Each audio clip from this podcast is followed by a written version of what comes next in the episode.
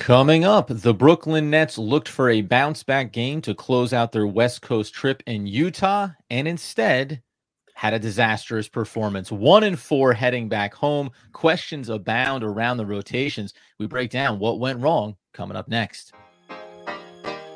You are Locked On Nets, your daily Brooklyn Nets podcast, part of the Locked On Podcast Network, your team every day.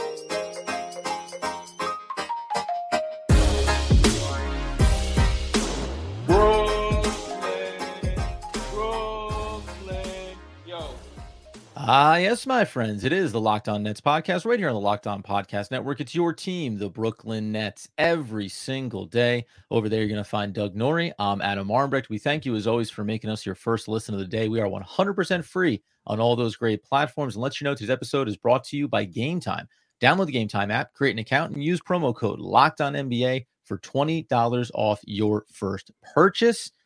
And one thing I won't be purchasing is stock in the Brooklyn Nets traveling west, Doug. This was supposed to be two and three, beat the Suns, good vibes abound. And instead, uh, not even arguably, the worst performance of the road trip they used to cap this thing off against the Jazz in a loss. Yeah, for sure. Save the worst for last, and you never As like to see say, the old saying goes. that, old, that, old, chestnut. You know, just uh, make, make sure you save the worst for last. That's exactly what the Nets did. Uh, I mean, we always a lot of them wanting less. That, that, yeah, there's a, well, they definitely did that. They, there's a lot to talk about here. I think there's a lot of kind of that went into sort of the end of this trip.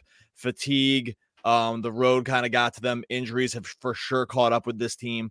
Uh, there's a lot of different excuses to be made. Not necessarily that I think that they're all, you know, relevant or all they're all, you know, the thing that has led to this. But in the end, to close out this West Coast trip with a 125 108 loss to a 10 well they were 9 and 17 Utah Jazz team heading into it it's a really really rough look and they let go of the rope like late in this game where it was just like over eh, right 4 or 5 minutes left you kind of just knew there was no hope I don't know if it was a culmination of sort of all the games before the travel whatever else has gone into this just maybe lineup combinations but for sure the Hornets loss was the most disappointing loss of the year, definitely.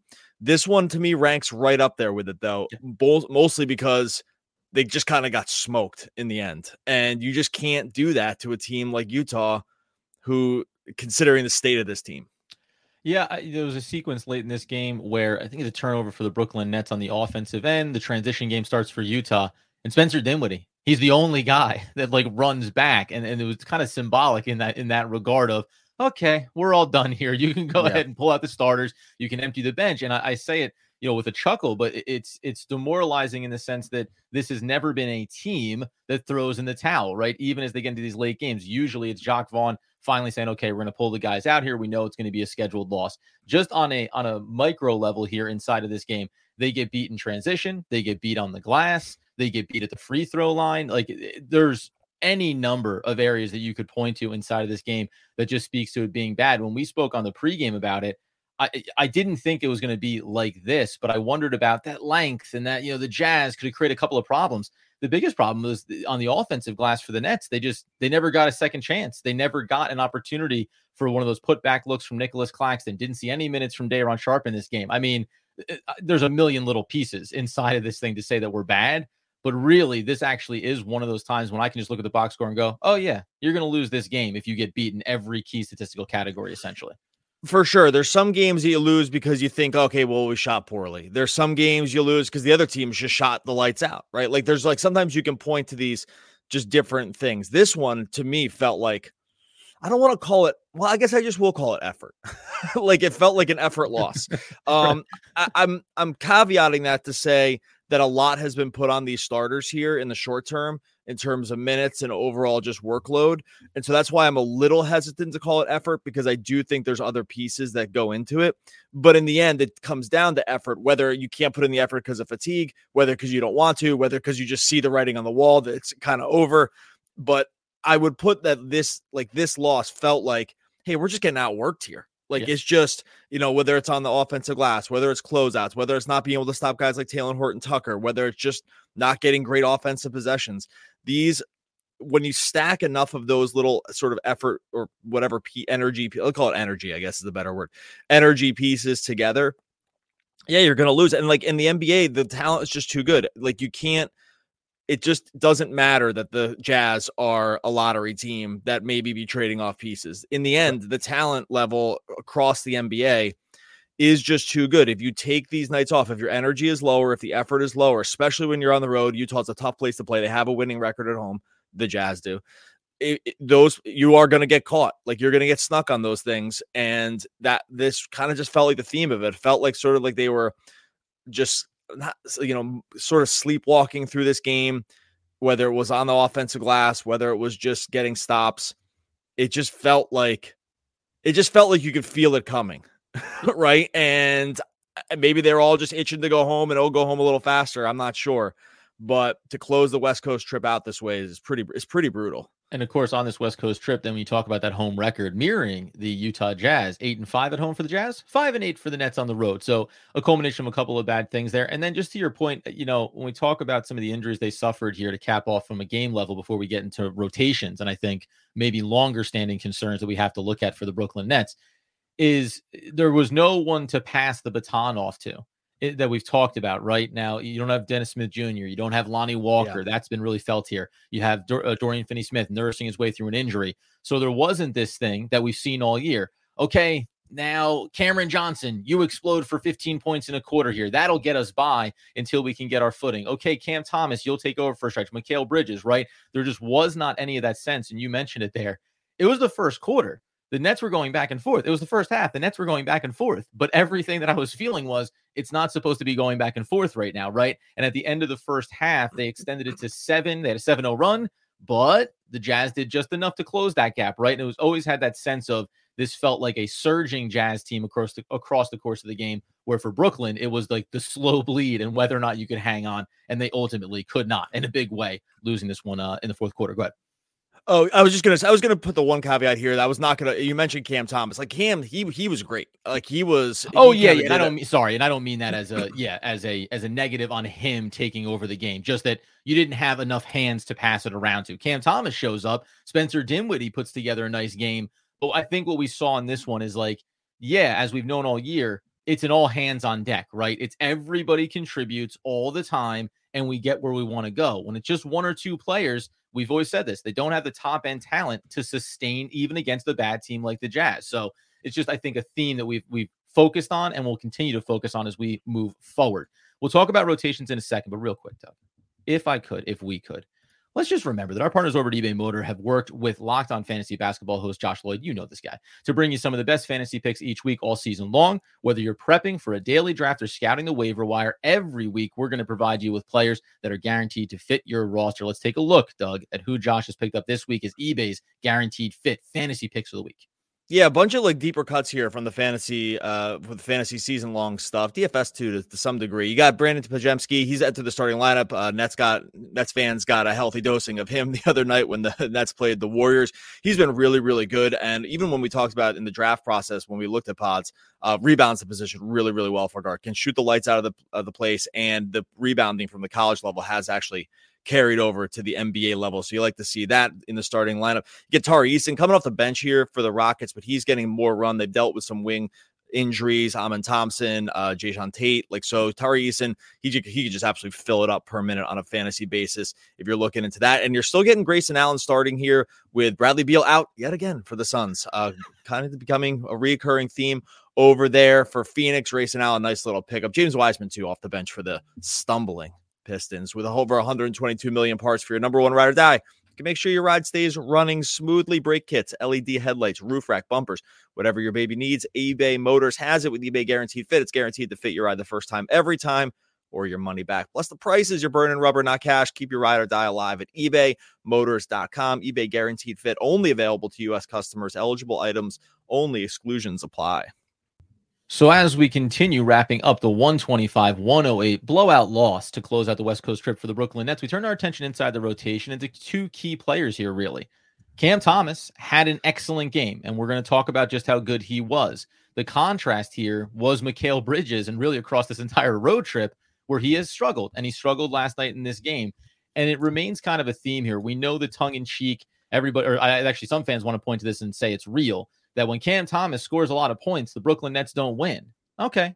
The other ridiculous. side of that coin is when Cam Thomas scores a lot of points, nobody else comes to help him. So his 17 to 23, 5 to 7 from deep, and 32 points across 37 minutes, it's going to go by the wayside when you don't have other people, as I said at the top, to hand that baton off to and carry the load forward through a game.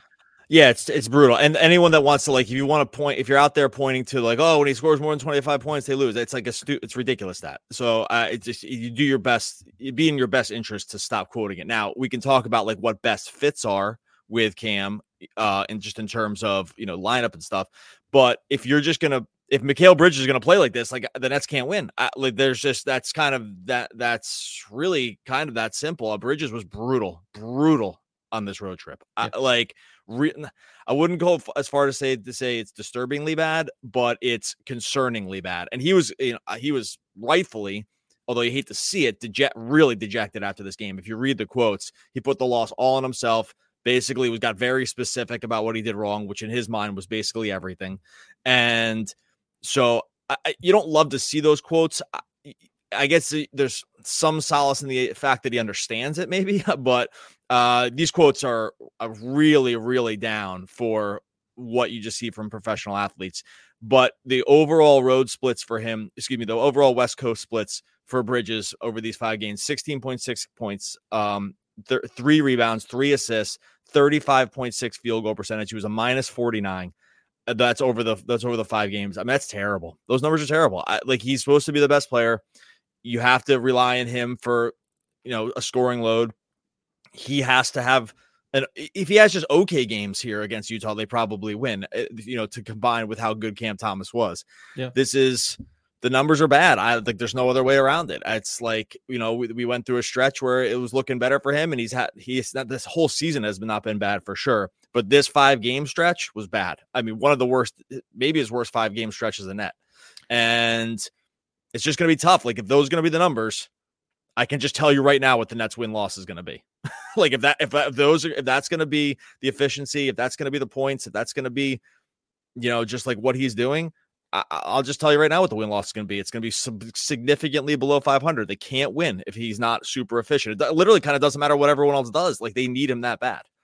37.5% from the field. That was the high water mark over the last four games of this trip. He started against the Kings in a loss with 46% from the field. But beyond that, as you say, it was just brutal, man. A 4 16 performance in this last game, 6 of 17 the game prior. And, and this is one of those times when, again, we, we use this box score doesn't tell you everything because the eye test tells you how badly this was going for Mikal. One of the themes all season for him has been the finishing around the rim. Now, whether or not it's just being good help defense at times, like there's some of these moments. Then there's just these point blanks. Like there's just these point blanks where either he is just too slight of frame, he doesn't go up aggressively at the basket. Now, this isn't me, you know, ripping down Mikal Bridges' game to the studs here, but he's not an aggressive attack at the basket player. So these soft layups going towards the rim, I mean, I, I can count a dozen examples already this season where it's just, yep, soft little layup, either hard off glass, doesn't get the lucky bounce, or allows a defender to make the play on the ball as well. Those have been some of the most brutal and maybe indicative of the struggles we've seen from his game because you need those. Those are little clutch moments. Those are little clutch moments that you need from your lead player. And as you say, over a five game stretch here, over this West Coast trip, I, I mean, is there a world where the 418th consecutive game that Mikal Bridges played last night? Is there any world where it's like that starts to become just a little bit of the wear down effect here? I don't want to ever lean on that, but this is the first full season now, first full season where Mikal Bridges is considered to be that guy, right? And there's a different load. We always talk about it. Not every minute is created equal in the NBA. And this does feel a little bit like maybe that wear down is going to be more cumulative for a guy that has not been in this type of role before in his career. Very well, could be. I mean, you know, just a figuring out process from the rest of the league. Um, whether it's just fatigue factor, whether it's just you know, this is you just kind of run out of. I don't know, say run out of steam, but like if you get a combination of those two things, right? Like you get more tape on what it looks like for you to be the number one guy, which other teams definitely have at this point. If you plus the fact that he just played a million minutes, second most minutes in the NBA over the course of the last few years, when you count playoffs, Tatum has more, uh, but that's mostly just because Boston made such deep playoff runs, right? So he has so Mikal's got all the games, but Tatum has more minutes. Doesn't matter. Like those two guys are so far ahead of the rest of the group that it's not even funny. They're yeah, uh, the finishing in the rim has been awful. And because it's funny too, because like he has 36.6% from the field, which is terrible. The three point shooting is not terrible, but it only emphasizes how bad the at rim finishing has been.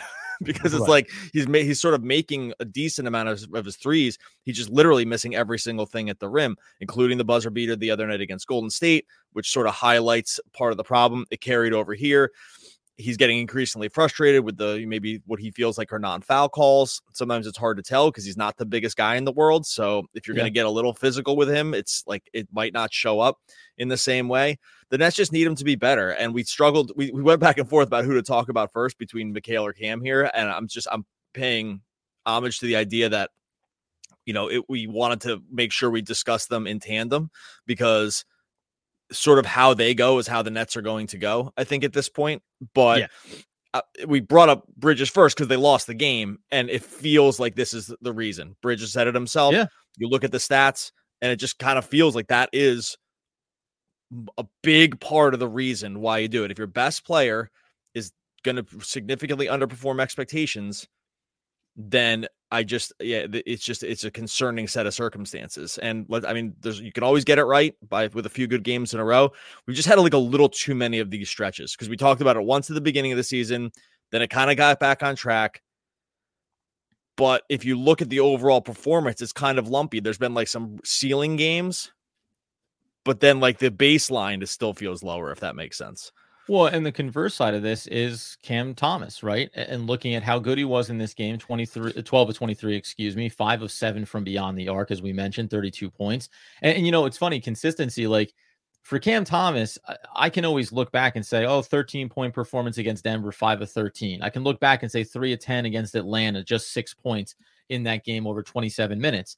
And I'm I'm highlighting his bad his bad games because He's a young player. He's he's stepping into his first consistent role at the NBA level. And around all of those performances, you got 32 last night, 41 against Golden State. You got 24, 20, 20, 17. Like there's a world where in totality, Cam Thomas's occasional dips inside of a box score is actually few and far between relative to what the inconsistencies or the lulls have been for Mikal Bridges over significant stretches. Last night's a prime example. You said it before, and I've got up. I, I made the mistake, Doug, of making the joke about Spencer Dinwiddie when he scores 20 points. The Nets are four and two. When Mikal, when uh, Cam Thomas scores 30 plus points, the Nets are one and five. It didn't land. It never lands because uh, the idea, as you said, that this has any bearing on what the outcomes are it's all relative to how this team is constructed. If you had a number one elite superstar and Cam Thomas was scoring 30 plus points alongside them, we'd be talking about far more wins than losses. But there's something here that doesn't work inside these rotations where when Cam Thomas is maximizing his value, the team is not maximizing those performances. Yeah, not, and by the way, I don't. I mean, maybe you're not. Maybe you are. Doing, I don't think you are. But I'm not putting. And that's not a Cam Thomas problem. Like that's a no, no, no. This is this is someone problem. else's problem. He's doing his job. What is yes. the job of everybody else, the coaching staff, to make sure that these performances are rewarded with wins? It's not on Cam Thomas to score 32 points, shoot over 50 percent from the field, and then also figure out a way to drag his team across the line. Right. Yeah, okay. I got a couple of things that the Nets probably need to sort out here in the short and long term because there are lingering questions that come out of this road trip. There's also just questions about sort of the depth of the overall team. We'll get into that here in a second. First, going to tell you about our friends over at Game Time. Look, when you're buying tickets for whatever it is, the sporting event, the play, the concert, you want it to be fun because you're about to have fun. You don't want to be frustrating. You want the ticket buying experience to just go smoothly. You want to know you're getting the best price. You want to know what you're going to be able to see when you sit down in your seat.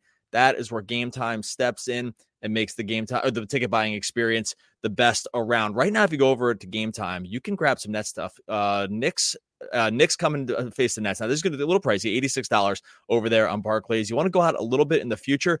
Denver at Brooklyn starting at 43, and then the Pistons come to town in what could be the next championship to try to stave off this uh this Pistons this Pistons losing streak. Those are starting for twenty six dollars over on Game Time. There's no better time to get in on the ticket buying action with Game Time. You download the Game Time app, Create an account, use the code Locked On NBA. You're going to twenty dollars off your first purchase. Terms apply. Again, create an account, redeem the code Locked On NBA Game Time for twenty dollars off. Twenty dollars off.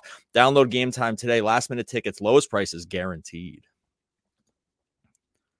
All right, so as we tie a bow on the 124 to 108 loss for the Brooklyn Nets at the hands of the Utah Jazz, finishing out a one and four road trip. We'll talk a little bit big picture here as they come back home. Doug mentions the idea of this team playing some bad teams coming up, also some good teams coming up, like the Knicks, like the Denver Nuggets. So this this downhill slope here on a three game losing streak could actually start to snowball a little bit. What are the numbers on Cam Thomas that you want to get to here in terms of maybe just how good he's been and how disappointing it is the Nets aren't winning more of these games? Yeah, sorry, no, it's not a Cam. Thomas. it wasn't actually a Cam Thomas Oh. uh, stats. It was the starting lineup stats. This starting Ah, lineup, I there there are questions that need to be answered here about this current starting lineup, and it's one of the. I, it's actually not too dissimilar to me to when we talked about the Ben Simmons versus Nick Claxton debate about like what starting lineup you need because we are probably getting into a situation with the net starters, and maybe this is for just a longer podcast where it's like I think we know who the best five players are.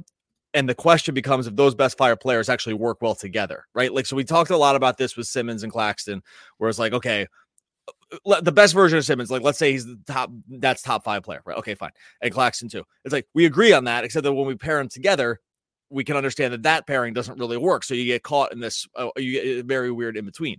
There is a world where this is starting to happen with this current group of, of starters. This this group has been crushed, crushed. They've been they've been terrible. like it's the uh, I pulled up the wrong thing. Um, I'll pull it up as I'm talking. But they played about 100 minutes together this season, and now some of it has come against more tough opponents like Denver and Golden State. They played 90, they had 94 minutes. They're negative 13 point net, net rating. The defense 125 defensive rating. It's one of the got to be one of the worst in the league. Like they have been getting crushed. And I do think that you probably have to make a change away from this group.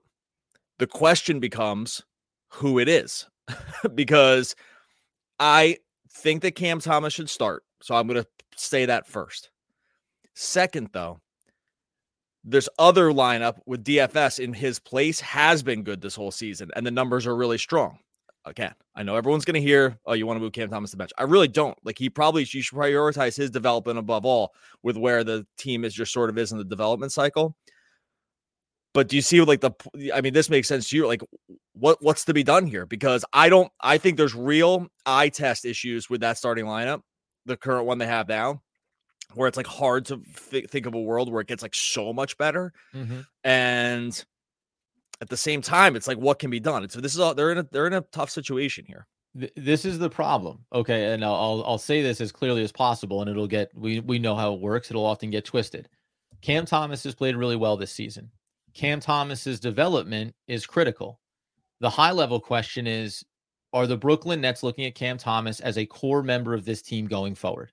If they are, then that's all that matters. His development, keeping him in the starting lineup, and finding the trying different things, finding ways to create value around him that converts his big games into big Nets wins.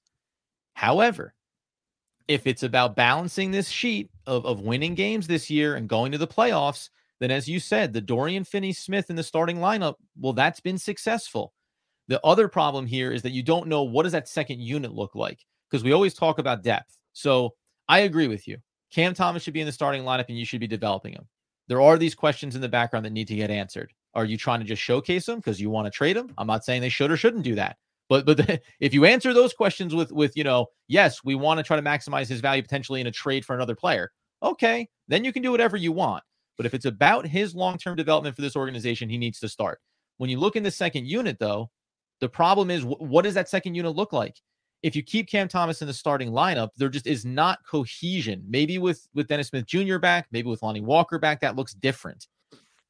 But the reality is the net rating the X factor is Cam Thomas with these guys. I put it on the players around him. I put it on the coaching staff to not be able to figure out how to make this be one of your better lineups. The fact that it hasn't been over this sample is certainly concerning. I, I don't know what the solution is, though. Some people have suggested, well, Cam Johnson is not playing well. He's not that guy. Put him to the second unit. I don't know if he gets any better in the second unit, though. Well, I, get, I think the his kind of content the contention there is the contention there is you he just hasn't been very good and right. So demotion like- by performance, right? You're not good enough. You shouldn't be in the starting rotation. hundred percent. I and I and I agree with that on paper. The problem is like then maybe he just becomes like a pretty average to bad player in your bench unit. And I'm not saying that that's good or bad. That just means he's a bad player, not good enough, or doesn't work with this system. But you're trying to, I think, thread this needle of maximizing whatever the best version of all these players are. And the truth is, you need one more really good player. Maybe you know you need the Ben Simmons to be here. You need another top flight guy that would plug in as one of your top three best players in this roster to help balance out and maximize everybody's value. And they just don't have that player right now. Yeah and I think with this all this I, I and agree Mikal's with all not that. guy, by the way. Like, I'm not. Uh, yeah, he's not the guy. He does not maximize others. Right? He's a great player. He plays at a high level, but he is not going to maximize other players' value. It, oh, yeah, yeah. It doesn't feel like he's a floor raiser, like in in in, Yes. in his. And I and I that's fine. Like not everyone needs to be like that, but it's just like if you're not that, you need to be kind of like super elite. And I'm that's like he hasn't been that either.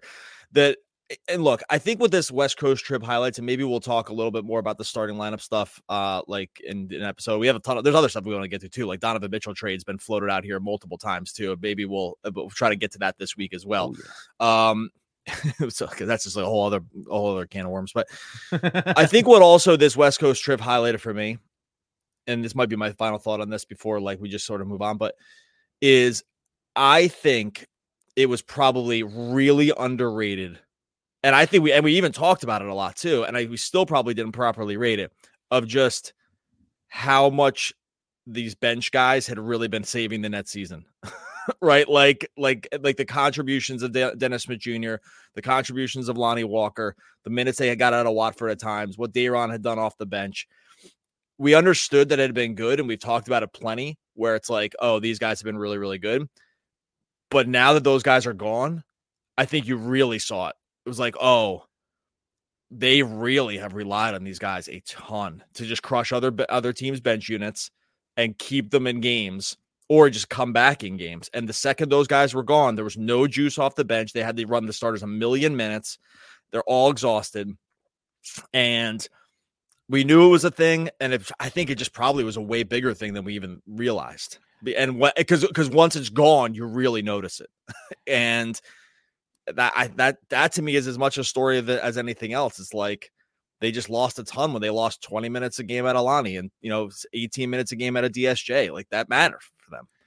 It was no, and it's funny too because we were always listening as a as an asset, the bench, which it is, right? Like, oh, the ba- the bench is playing so well, but I think to your point, we were never saying it as the bench is playing so well, and without the bench, what would this Yeah. look like? Without these little step up performances, right? Because our quote best five against your best five, we said this in the offseason, It's going to be average at best, and most nights you're going to look across the court and say, yeah, they have the superstar, they have the better players, and it's going to take this depth to help this team move along. And I will say with the Donovan Mitchell trade talk that we'll do and all this other stuff.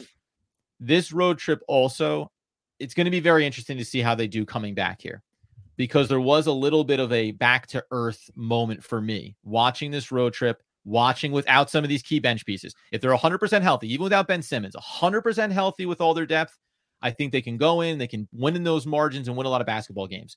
But taking away, I love Lonnie Walker. He's been great. I like what Dennis Smith Jr. brings to the table. The fact that those two players were not available, and this is how the this five game stretch looked, it, it was eye opening to me. Of like, okay, we've probably been trending very thin on some of these key areas. Yeah. and you just don't realize it until it hits you, right? You don't realize until you get a one and four road trip, and you go, yeah, okay. If you don't have that extra three point shooter, it gets a little bit clunky, right? If you don't have that extra key defensive player that can pick up a backcourt matchup consistently defensively, yep, it's not going to buy you some of those possessions. And we know the defense has been a struggle all year long for this team. That happened again last night early in this game too. So there's some warts on this team. I don't think we we had any, you know, misconceptions around that. It'll be interesting to see how they bounce back from this because now when we look back at this schedule, we do start to see Nets are winning games against the bad teams, playing well and losing to the good teams, and then also throwing in a couple of real clunkers along the way. So we may be regressing back to the mean here, which I think is probably closer to where Doug was at the start of this season. And we have to see if the Nets can rebound off of this. Yeah. Uh, so, uh, like I said, plenty of stuff to talk about the rest of this week. We'll get into the idea that has been floated out here that Donovan Mitchell is going to be traded by the Cavs and that the Nets have sort of like long time been on the list of possible suitors there. So, we definitely want to get in, into that. Obviously, we're going to be coming out to preview the Knicks and Nets coming up uh, tomorrow as well. So, make sure you check all that. Make sure in the meantime you subscribe to Locked On Nets over on YouTube, subscribe or mm-hmm. ever listen to the podcast. Buddy, I choose to run towards my problems and not away from them because that's what heroes do. Now, that's Chris Hemsworth, and I'm really hoping it's a quote from a Thor movie because if that guy's walking around saying that kind of stuff day to day, we got problems. All right, one of the all time great posts. We'll be back again tomorrow talking more Brooklyn Nets basketball. Every day.